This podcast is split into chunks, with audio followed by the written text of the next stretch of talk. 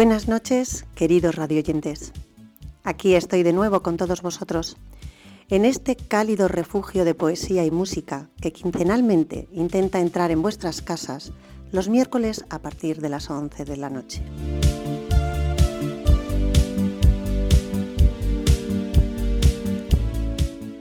Para los que os incorporáis al programa Refugio de Caliope por primera vez, me presento.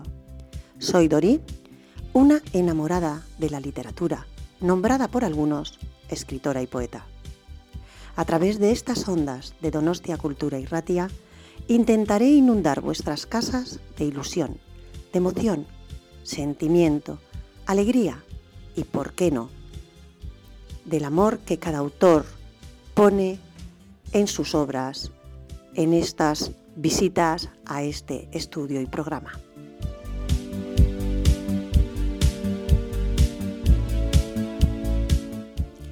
Abramos una ventana al universo.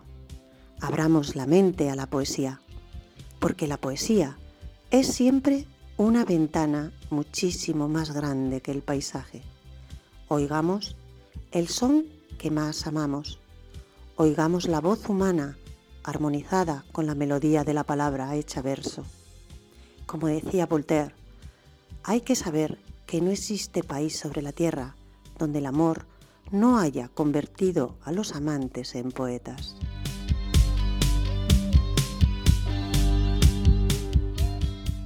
Los poetas nos cuentan en sus poemarios pequeñas historias en las que los lectores se vuelven protagonistas. El viaje fantástico de la poesía, la realidad hecha verso, los sueños acariciando el papel, la evasión, la emoción, el sentimiento, el vuelo.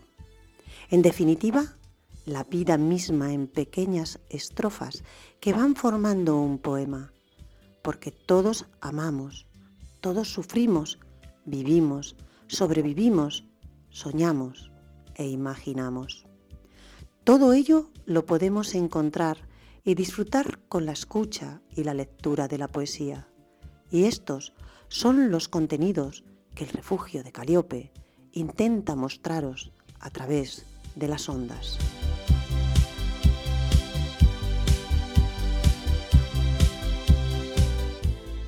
Abrid vuestra ventana, que comenzamos a volar con las alas de los sentimientos que el poeta, como observador, interpreta con sus letras, porque la poesía es una interpretación de la realidad y de la vida. Es un acto de resistencia contra la barbarie, todo aquello que nos conmueve es poesía. Cada palabra, cada pausa, cada silencio tienen intención.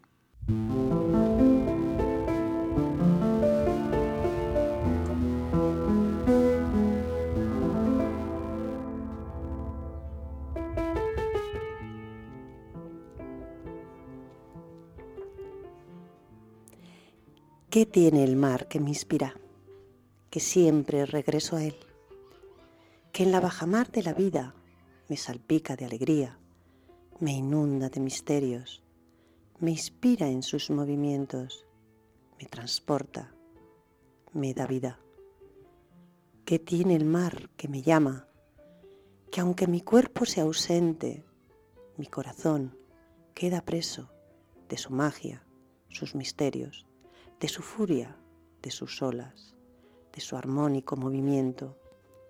Arranca de mí el sufrimiento con su contoneo relajante cuando en sus rocas me siento. Que tendrá el mar que me inspira, que siempre recurro a él.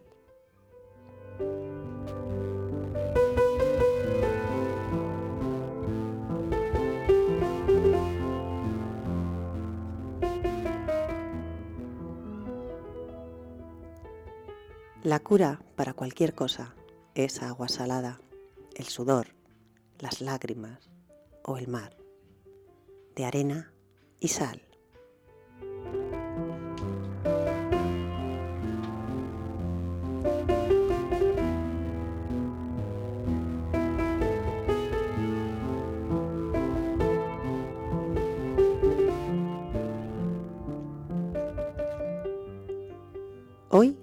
Hablamos del poeta.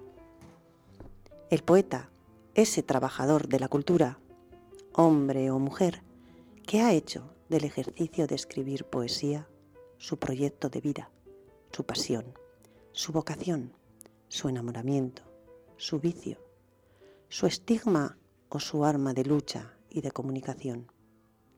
La poesía es la continuación de la guerra por otros medios, porque la poesía es también un arma por la liberación total del hombre y de los pueblos.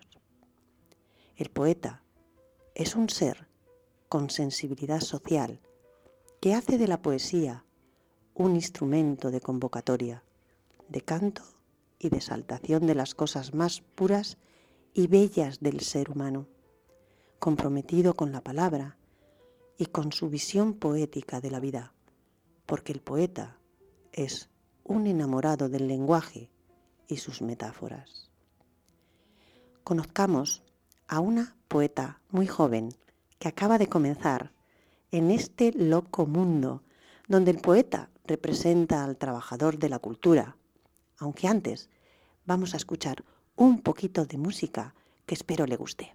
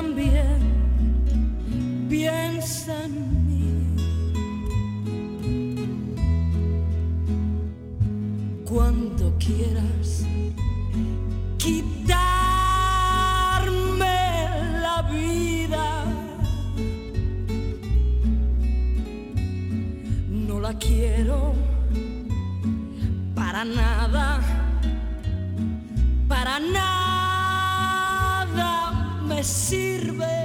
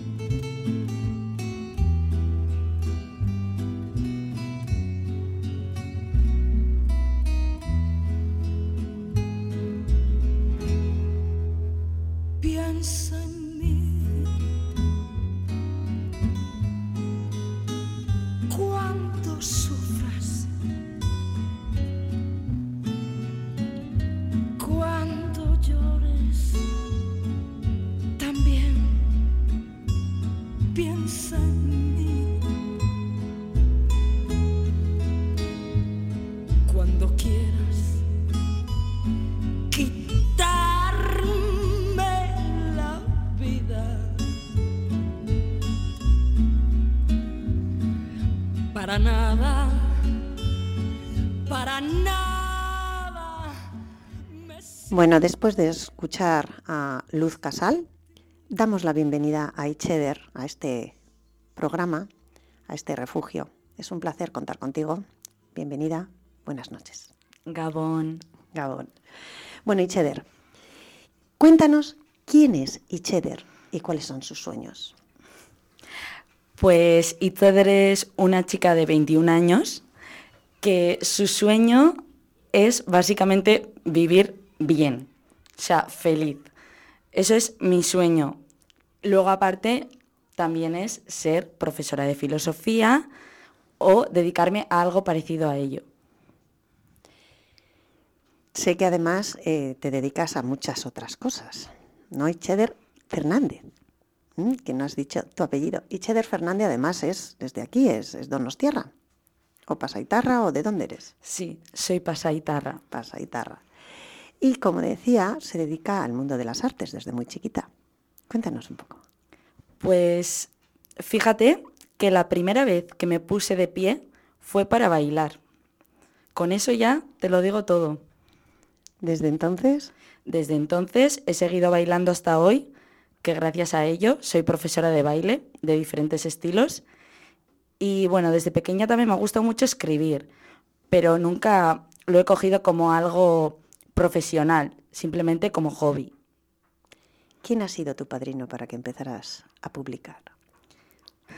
Mi hermano. ¿Tu hermano te ha marcado en este mundillo? Sí, mucho. ¿Es el que te ha animado? Sí, básicamente es el que ha creído desde el primer momento. ¿Y tú? ¿Por qué no creías? La verdad no tengo ni idea. Yo creía que era un poco como hobby y lo cogía así y sí que es verdad que algo he leído más bien en el cole, pero algo he leído y decía, joe, pues está muy guay esto, la poesía tal, pero nunca me he visto yo así como para sacar yo un libro.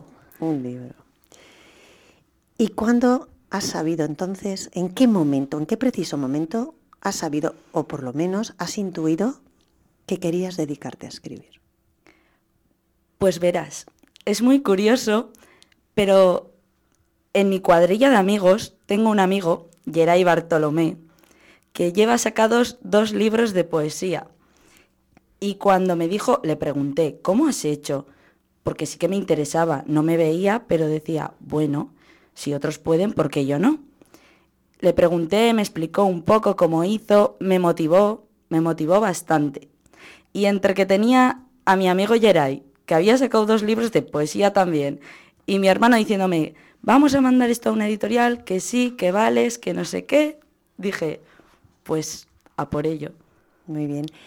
Además, has, empezado con todo el desconocimiento del mundo. Ha sido tu hermano el que te ha buscado editorial, ¿no? Sí. Tengo entendido. Pero, ¿tú cómo crees que es el mundo de las editoriales? ¿Tú crees que es difícil que una editorial se fije en un escritor? Yo siempre he pensado que sí, pero ahora que he visto que yo puedo hacerlo, yo creo que cualquiera que se lo proponga puede hacerlo. ¿Cuándo escribes? Normalmente más cuando estoy de bajona. Es cuando más sale todo, no sé por qué, cuando más sale todo. Pero muchas otras veces cuando tengo un, sentimiento, un sentimiento feliz, también me da por escribir. También. ¿Tienes algún rincón predilecto que te inspire, que te ayude a, a, a crear? Mi habitación. Tu habitación. ¿Y siempre a la misma hora o en cualquier momento? Fíjate que he llegado a estar en la calle con mis amigos hablando de cualquier cosa y venirme la inspiración y tener que apuntarlo en notas del móvil para luego poder desarrollarlo. ¿Tienes redes sociales? Sí. ¿Crees que perjudican o aportan a la difusión cultural? No, yo creo que sí que aportan. Lo que pasa es que hay que saber llevarlas. Quiero decir, si tú tienes una red social en la que quieres que te vean como tal, como escritora o, lo que hagas ya, vaya, yo creo que la tienes que saber llevar, pública y bien. Ahora, Si no quieres que se te vea otras facetas tuyas, mientras lo tengas en privado, así no te va a perjudicar en nada. Es lo que pienso yo. ¿Y cómo crees que se trata a la cultura en nuestro país o en nuestra comunidad? Yo hablando ya no solo de, de escribir, hablando de como bailarina y profesora de baile, muy mal. ¿Qué crees que debiera de hacer? Eh, pues en este caso, eh, nuestro ayuntamiento, vamos a hablar de un municipio, no en vez de irnos a un sitio más grande, ¿qué crees que debiera de hacer para apoyar un poco más la cultura? Para empezar, lo económico, en lo económico.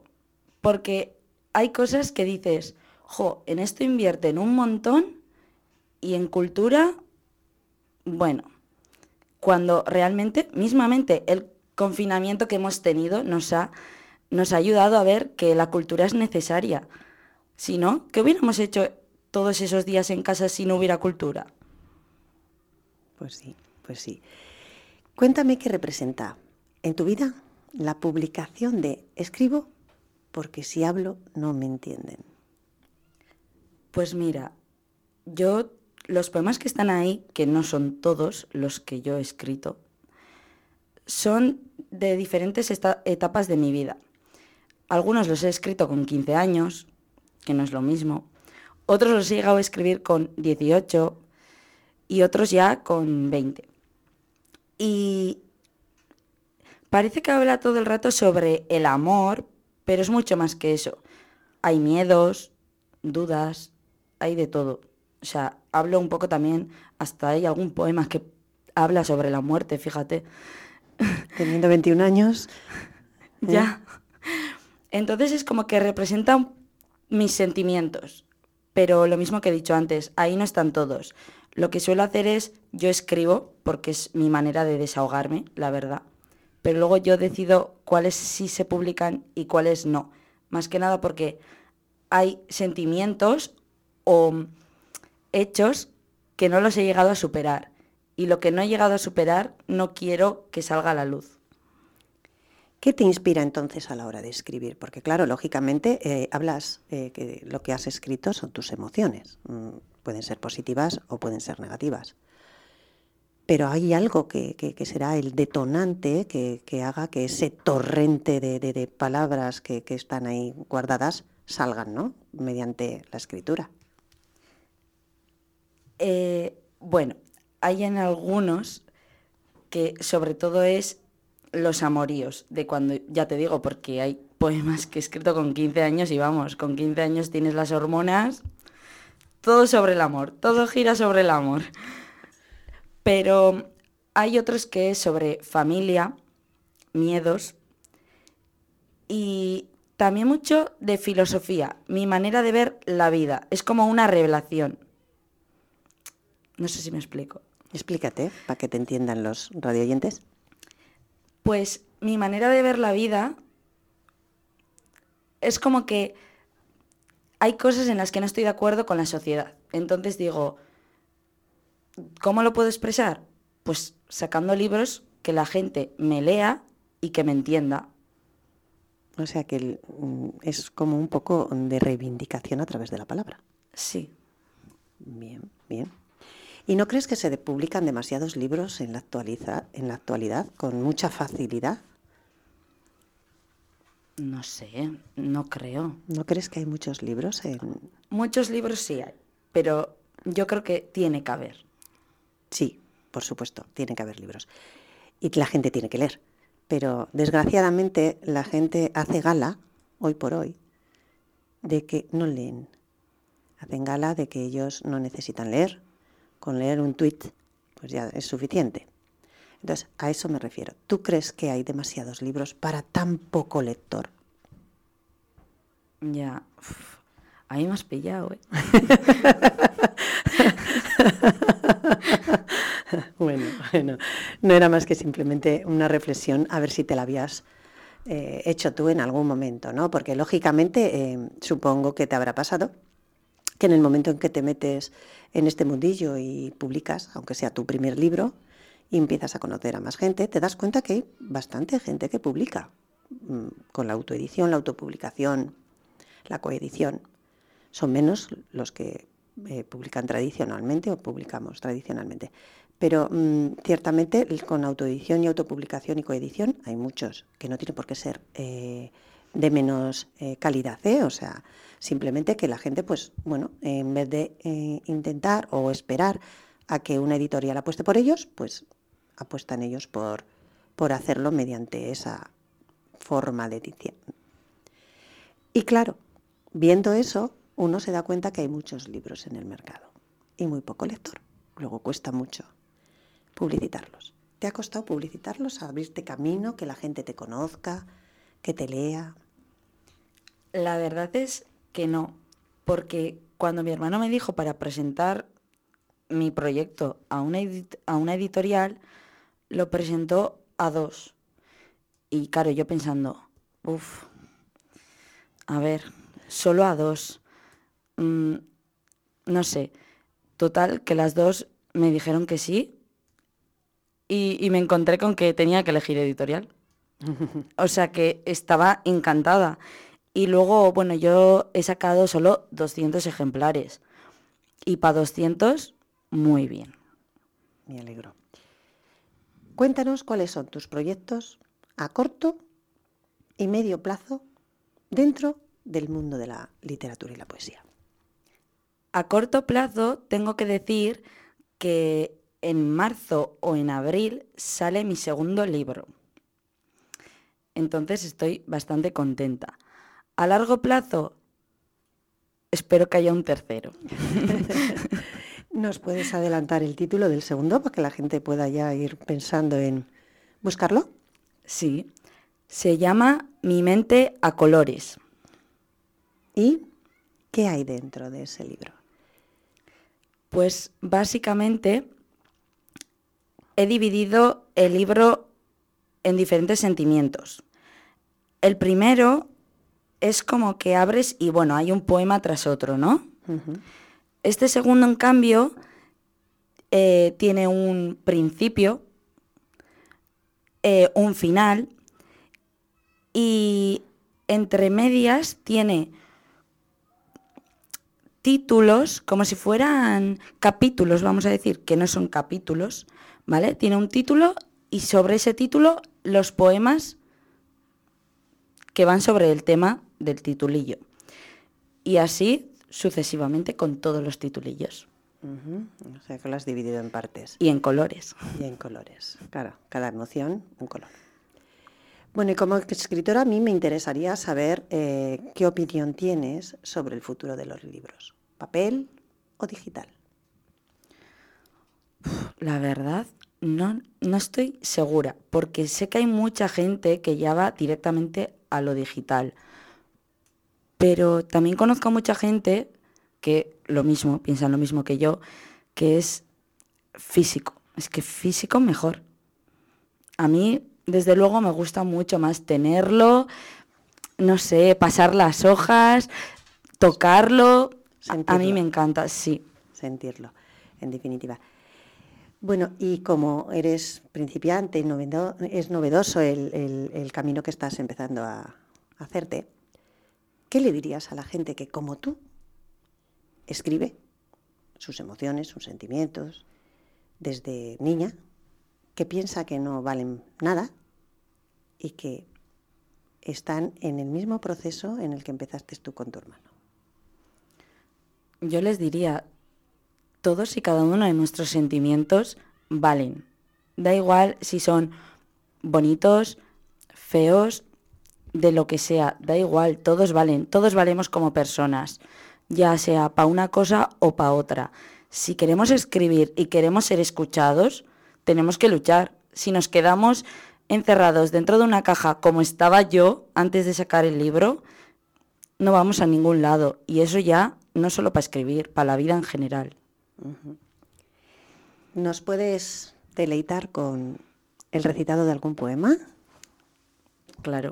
Pues te escuchamos. Nos gustaría en tu voz el que tú elijas. Mm, bueno, voy a leer uno. Sí que habla sobre mi abuelo que falleció. Ahí voy. Ayer me acordé de ti. Te esperé en el sitio de siempre a la hora de siempre. Yo, nerviosa por verte, escuché al mar impaciente. De que no aparecerías era consciente, pero me gustó pensar que sí. Para poder escribir un final feliz a nuestra historia, una vez más, de frente quise tenerte, pero tarde me di cuenta de que ni el pez sale del mar, ni el ángel baja del cielo después de su muerte.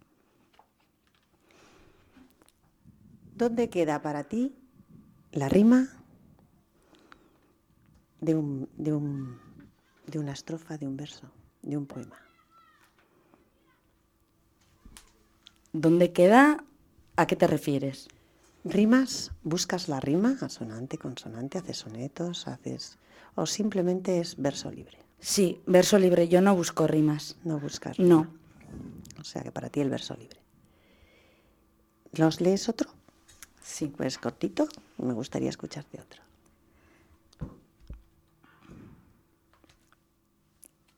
Voy a leerte el que está detrás. Muy bien. Entonces cerré los ojos con la intención de salir de allí e imaginarme junto a esa persona de la cual me enamoré y no de la que tenía a mi lado. Con mis medias, un poco rotas ya, di un paso al frente, levanté la cabeza y entonces pasó. Aquella lágrima salió al mismo tiempo que yo lo hice por la puerta. ¿Consideras que la tristeza va de la mano con la poesía? Sí, pero no solo la tristeza. Cada uno de los sentimientos puede ir de la mano. Todos.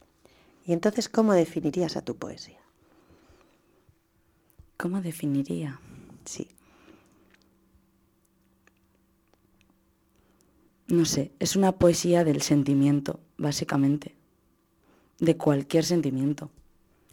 ¿Has hecho alguna presentación, Icheder? No, No te has presentado al público todavía. no. ¿Tienes previsto hacerlo? De momento, no. Pero sí que cuando saque el segundo libro, tengo intención de, bueno, la librería de mi pueblo, tengo intención de ir allí a firmar los libros para la gente de mi pueblo y si puedo a hablar. Hacer una presentación entonces. Sí. Muy bien. Pues esperemos que tengas muchísima, muchísima suerte. Y muchas gracias por habernos acompañado. Estabas muy nerviosa, te lo veo. Un poco. Cada vez te has ido encogiendo un poquito más. Ya has visto que no es tan... No tienes que asustarte, al final no es más que... Es como una presentación, pero delante de un micrófono. Lo, lo único que buscábamos es que acabas de comenzar, pues que te dieras un poquito a conocer y explicaras un poquito cuál es tu forma de escribir, tu forma de sentir, tu forma de pensar y que te conocieran un poco. Así que muchísimas gracias por habernos acompañado. Muchísima suerte en este recorrido que acabas de comenzar y espero y deseo que vuelvas otra vez con más tranquilidad. Sí. ¿De acuerdo? Pues nada, continuamos con un poquito de música de nuestro ya amigo Juan Mari Martín Dadebat, que nos deja una bonita interpretación de Madre.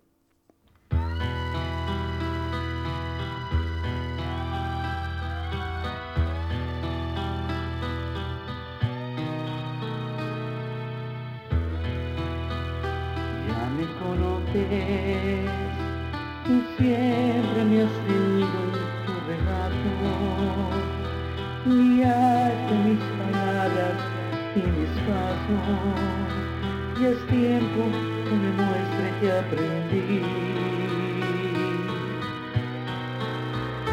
Quiero contarte las veces que he soñado con llamarte, llevando tu recuerdo a todas partes, dejándote mi ausencia junto a ti.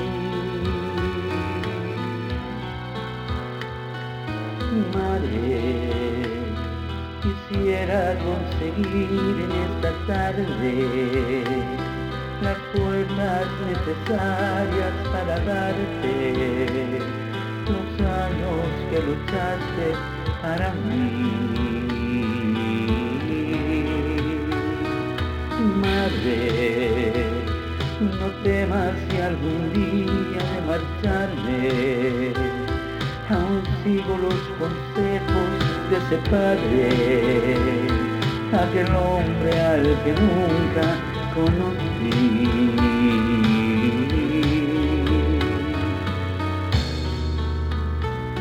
Me conoces y a veces me derrumbo y es que sabes que soy mucho más frágil que las aves. Mi vuelo es tan sencillo de abatir. Madre, quisiera conseguir en esta tarde las fuerzas necesarias para darte los años que luchaste para mí. Madre, no temas si algún día de marcharme, aún sigo los consejos de ese padre, aquel hombre al que nunca conocí.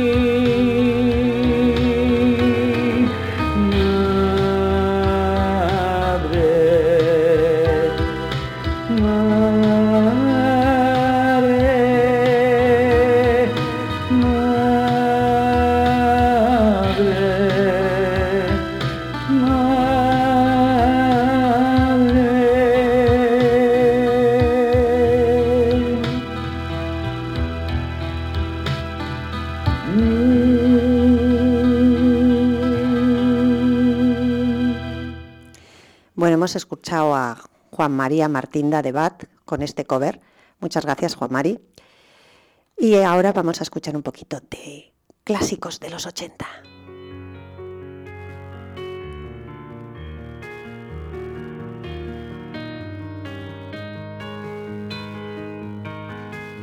Con ellos seguimos escuchando al poeta. El poeta no es el loco de la sociedad, ni el bohemio, ni el truán, ni el maldito. En esa visión caduca del poeta, sino el trabajador de la cultura, el intelectual, que escribe y piensa y vive la poesía y reflexiona sobre la sociedad de su tiempo, aunque locos y suicidas y bohemios haya tenido la poesía. El poeta no es un romántico, sino un antirromántico, porque esa visión idílica del poeta no existe en estos tiempos de la modernidad. Es un ser desarraigado que muchas veces ha hecho de la marginalidad su ética de vida, porque no es un bufón de la corte, ni un adicto del poder, a lo sumo. El único poder que le interesa a los poetas es el ejercicio del poder de la palabra.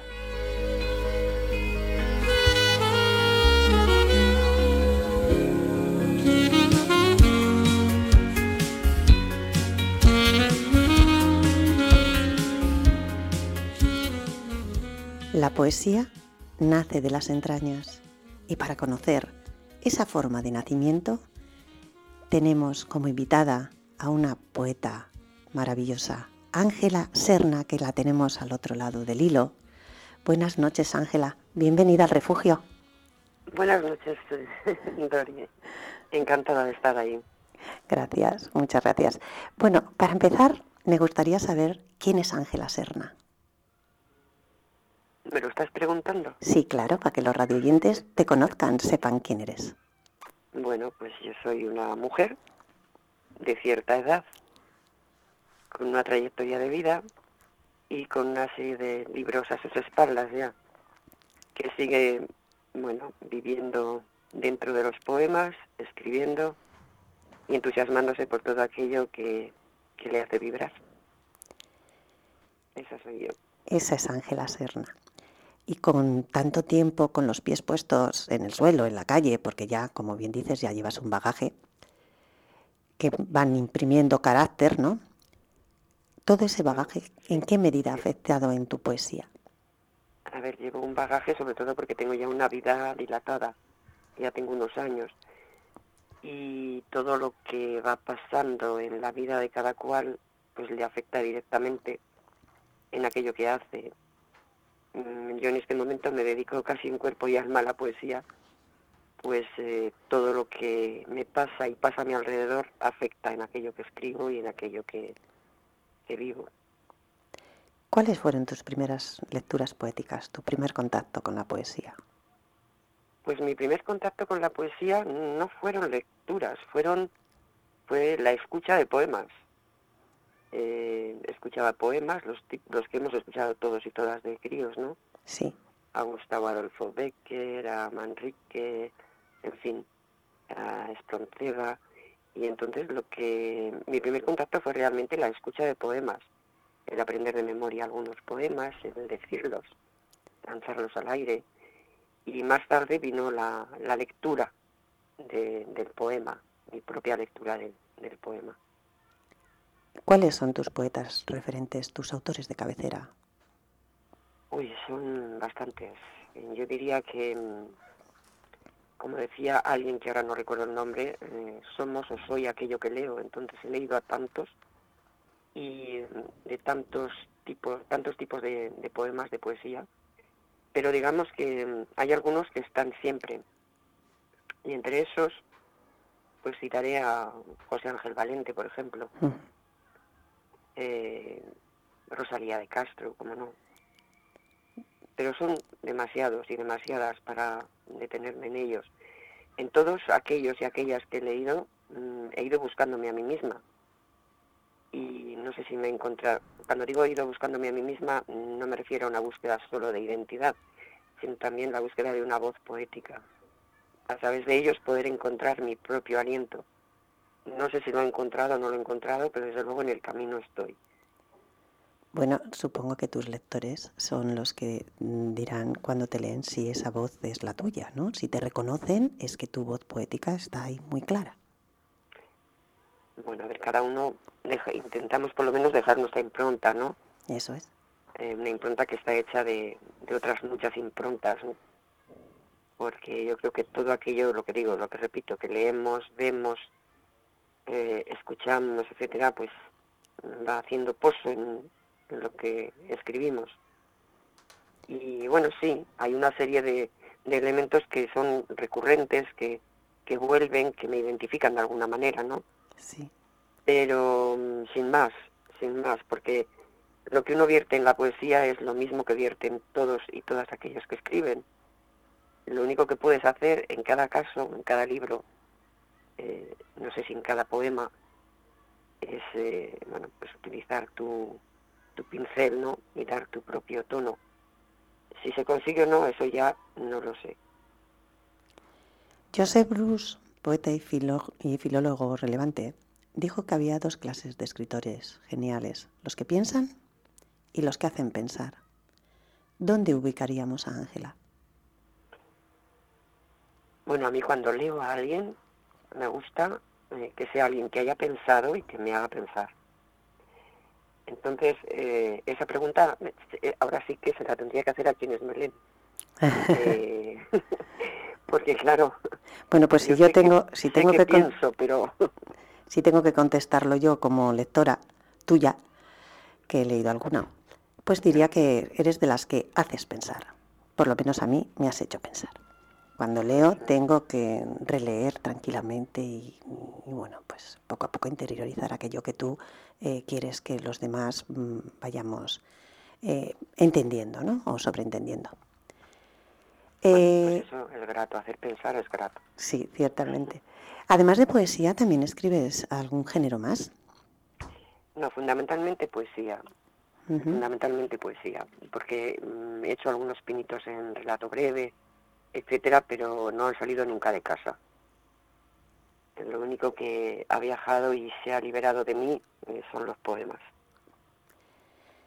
Háblanos un poquito de tu obra en general, eh, o, o en, o en particular la última, la que tú quieras, pero háblanos un poquito para que la gente eh, conozca un poco, o recítanos un, un poema, un- para que conozcan un poquito. Sí, voy a situar eh, un poquito, a ver, yo empecé a escribir, pues como casi todo el mundo de adolescente, y sin embargo me empecé a publicar muy tarde. Y empecé a publicar pues casi por compromiso, porque yo dirigía, bueno, he tenido una, una revista literaria, bueno, literaria eh, multidisciplinar, digamos. Sí. Y yo solicitaba muchas colaboraciones para esa revista y algún- en algún momento aquellos a quienes yo les solicitaba, pues me solicitaban a mí. Y así empecé a publicar eh, tímidamente en alguna publicación. Pero hasta muy tarde, hasta el año 2000, yo no empecé a publicar eh, libros míos. Entonces tengo, bueno, ya una serie de, de libros, eh, pues no sé, eh, empecé con un, con un librito que, que eran unos, digo yo, pecados de juventud, que era del otro lado del espejo, después vino Fases de tu mi luna, más tarde luego será mañana en otra habitación, de eternidad en eternidad, eh, luego eh, máscaras para no enloquecer, vecindades del aire, definitivamente polvo, y últimamente pues he publicado cómo salir del palimpsesto y no todo es haiku, bueno, y alguna cosita más. Entonces em, me he dado cuenta a lo largo de los años cómo desde el primer libro hasta el último, aunque no todos los, asomo por, los asumo por igual, pues hay una serie de constantes y mm, como que cada libro es el resultado de lo que ha sido escrito antes y de cómo ha sido escrito, lo asuma o no lo asuma de igual manera. En definitiva, he tratado siempre los mismos temas, el tema de la vida y de la muerte, el amor y el desamor, y últimamente me, me trabaja mucho la idea de el envejecimiento, eh, la pérdida, mm, el desamparo de la vejez, el paso del tiempo, siempre ha estado, pero ahora mucho más. Quizás la evolución de, propia del humano, ¿no? Bueno, es el, lo que da el tener años y el ver cómo tu entorno se va deteriorando, y tú mismo también, ¿no? Y Efectivamente. cómo lo que en un momento dado queda como muy lejos, de repente, en un abrir y cerrar de ojos, pues lo tienes a tu lado, ¿no? Y en esas estoy ahora mismo.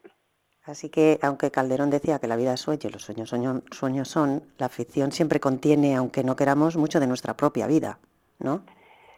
Claro, es que yo no concibo, aunque la poesía mm, tiene ese punto de ficción también, ¿no? Eh, ese punto de mentira que decía Pessoa. Eh, yo no concibo escribir si no es algo que ha pasado por mis tripas, ¿no? Quiero decir que, que me ha tocado y me ha golpeado o me ha acariciado directamente. Es, eh, es bueno, mi forma, ¿no? De acercarme o de vivir con, con la escritura. ¿Escribir sobre lo público o lo privado para ti? Es que a veces dónde están los límites entre lo público y lo privado, porque mm, somos seres privados pero al mismo tiempo públicos, es decir, que estamos tocados por ambos polos, con lo cual, Ambas cosas van formando nuestra fibra. claro, evidentemente. ¿Has encontrado algo que recitarnos? ¿Tienes algo? Sí, Pues te- tengo aquí un montón de libros y un montón de textos. Es que me gustaría escucharte no solo uno, entonces si nos lees ahora uno, luego ya te pediré otro más adelante. Bueno, mira, he estado dudando si leer algo ya publicado o algo inédito. Y voy a leer algo inédito Perfecto. de, mm, de un poemario que se está, se está haciendo todavía, por lo tanto lo que te lea eh, pues no es lo definitivo, es provisional. Bien.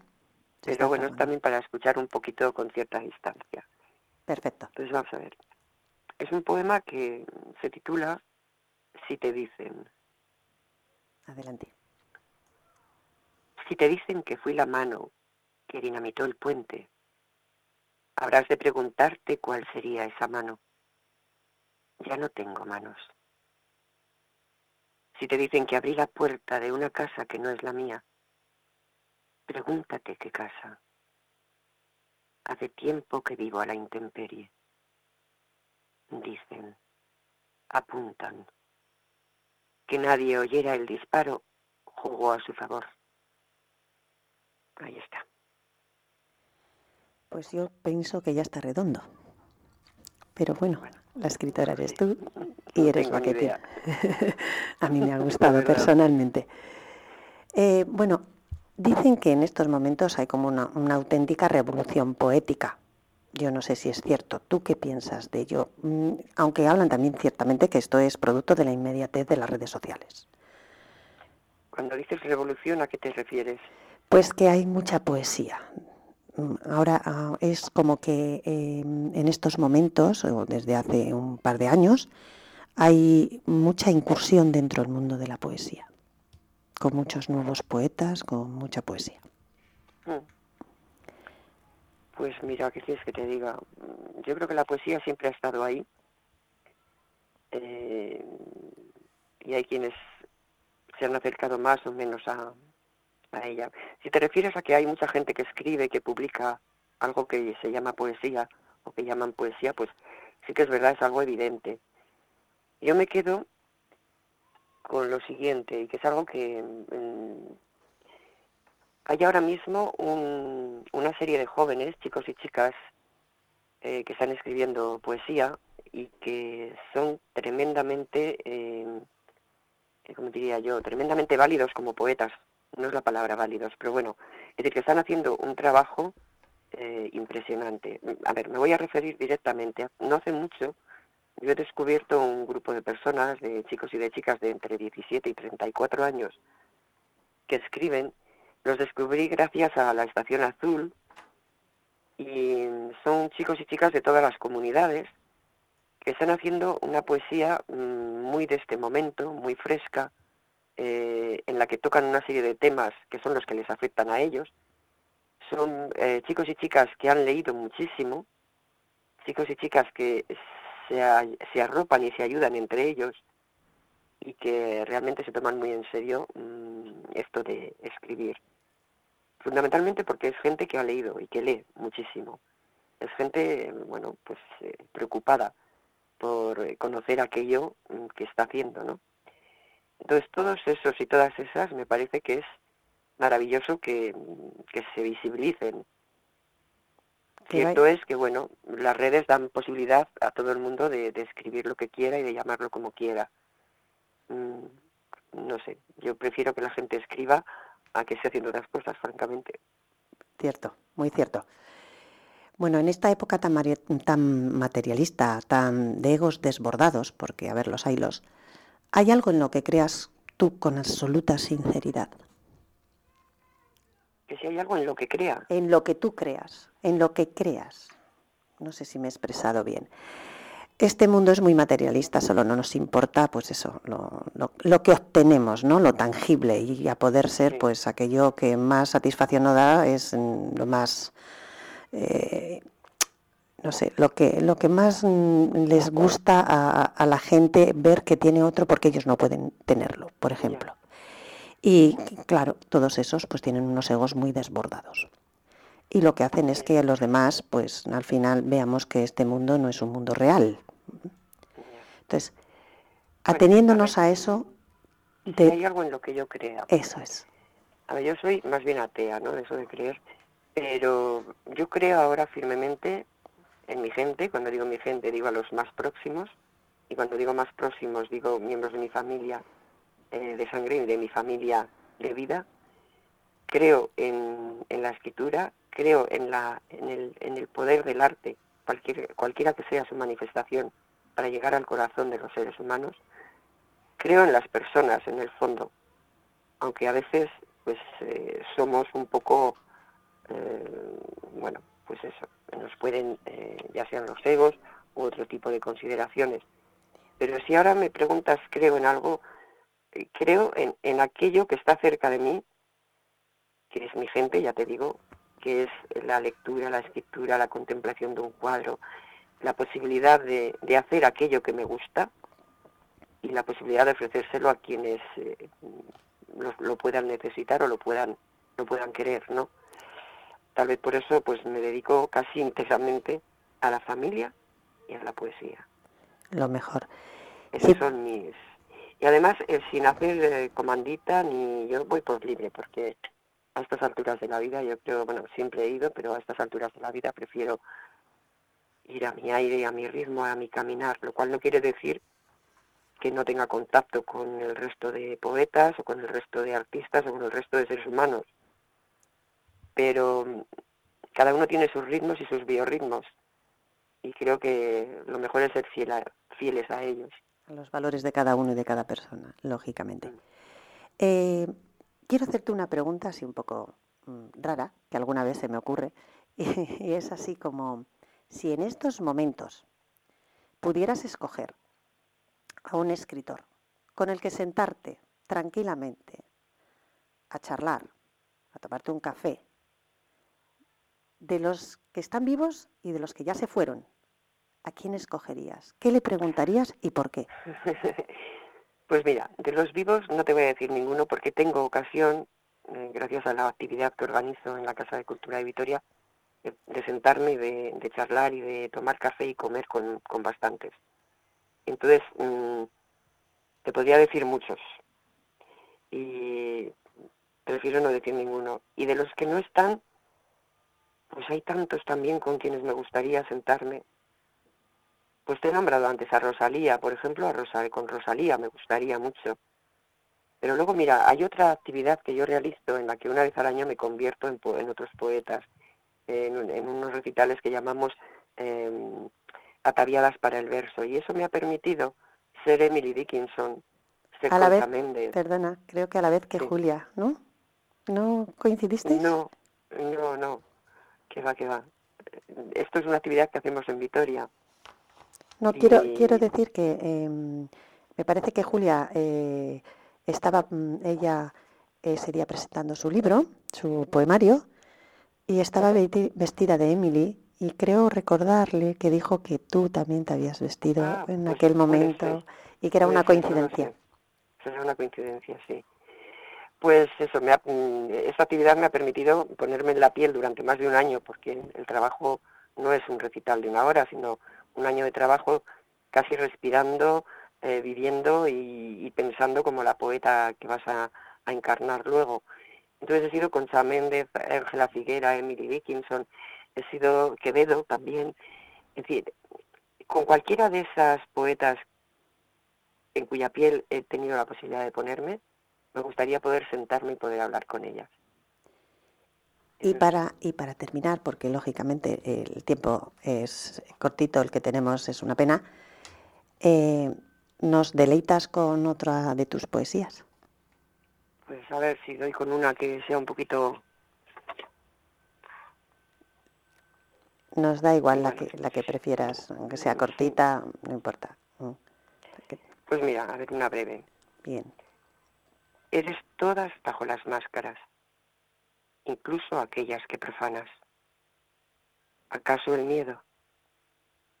Músicas que aletean y sostienen los versos.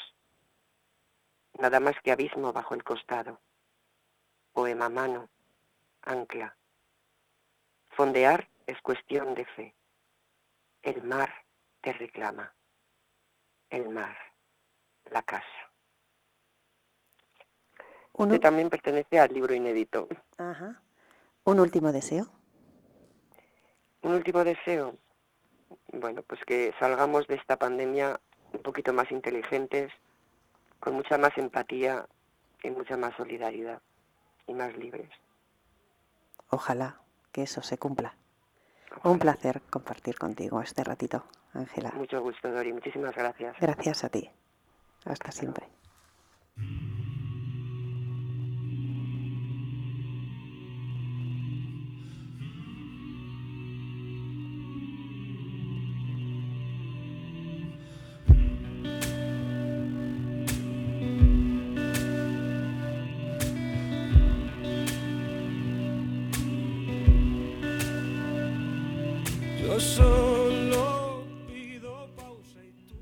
Poeta es un ser de lavar y planchar, no una revista del lenguaje o la imagen, aunque muchos se confundan a veces y proyecten esa imagen.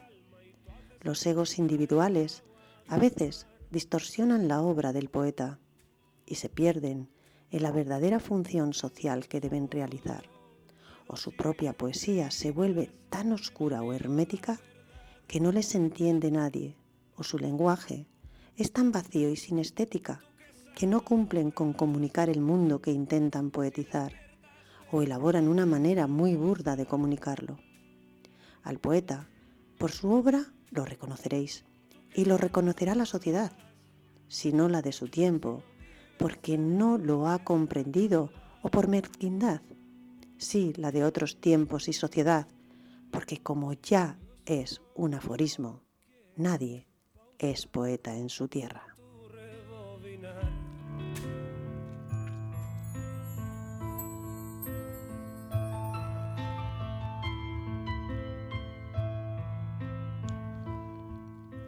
Hoy pronunciaron tu nombre. Llevo qué? El perfume de la lluvia en tu mirada. Recordé el profundo timbre de tu voz, el eco de tus carcajadas y los pasos deambulando en la orilla de la nada, envueltos en un manto de hojas donde el bosque se esconde, donde el cielo es una realidad y las nubes forman algodones para quien quiere soñar. Evoqué amaneceres con el viento soplando al mar, las verdes hojas de los árboles, las rosas en mi portal, la melodía de una tierna llamada al despertar. Sin embargo, el eco del silencio volvió a llamar y el paseo por mi playa, de nuevo, se me antoja vital.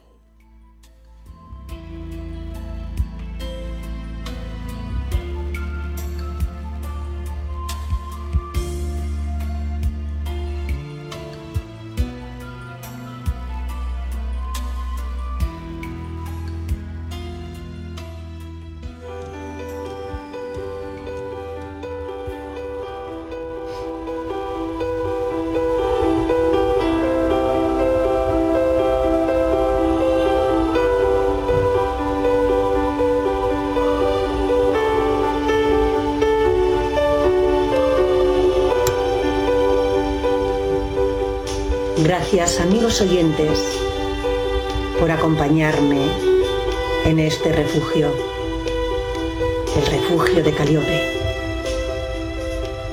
Gracias por vuestra calurosa compañía, por seguirnos en las ondas de Donostia Cultura y Ratia en el 107.4 de la frecuencia modulada de Donostia y en nuestra plataforma digital irratia.donostiacultura.eus.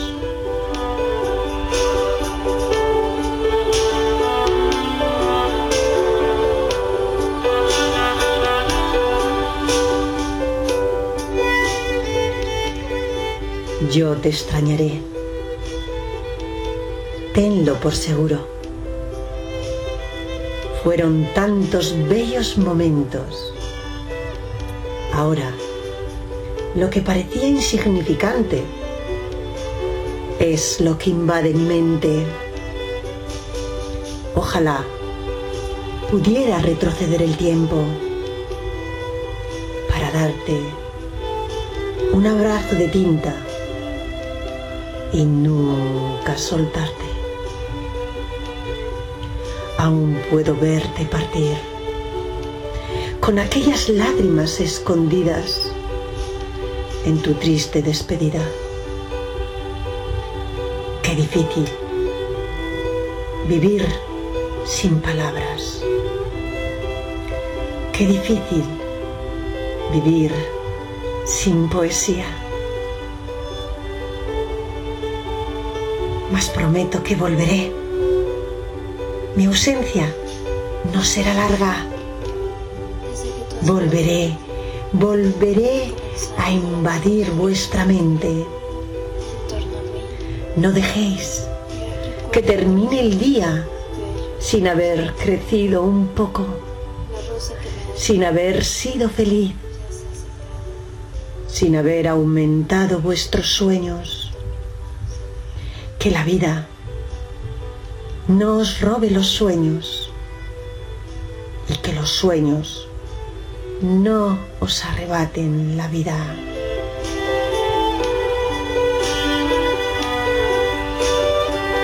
Prometo que volveré.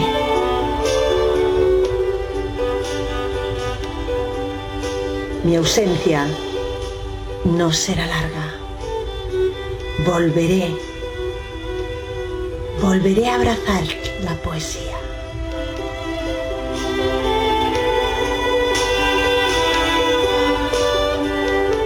Buenas noches. Salud y poesía.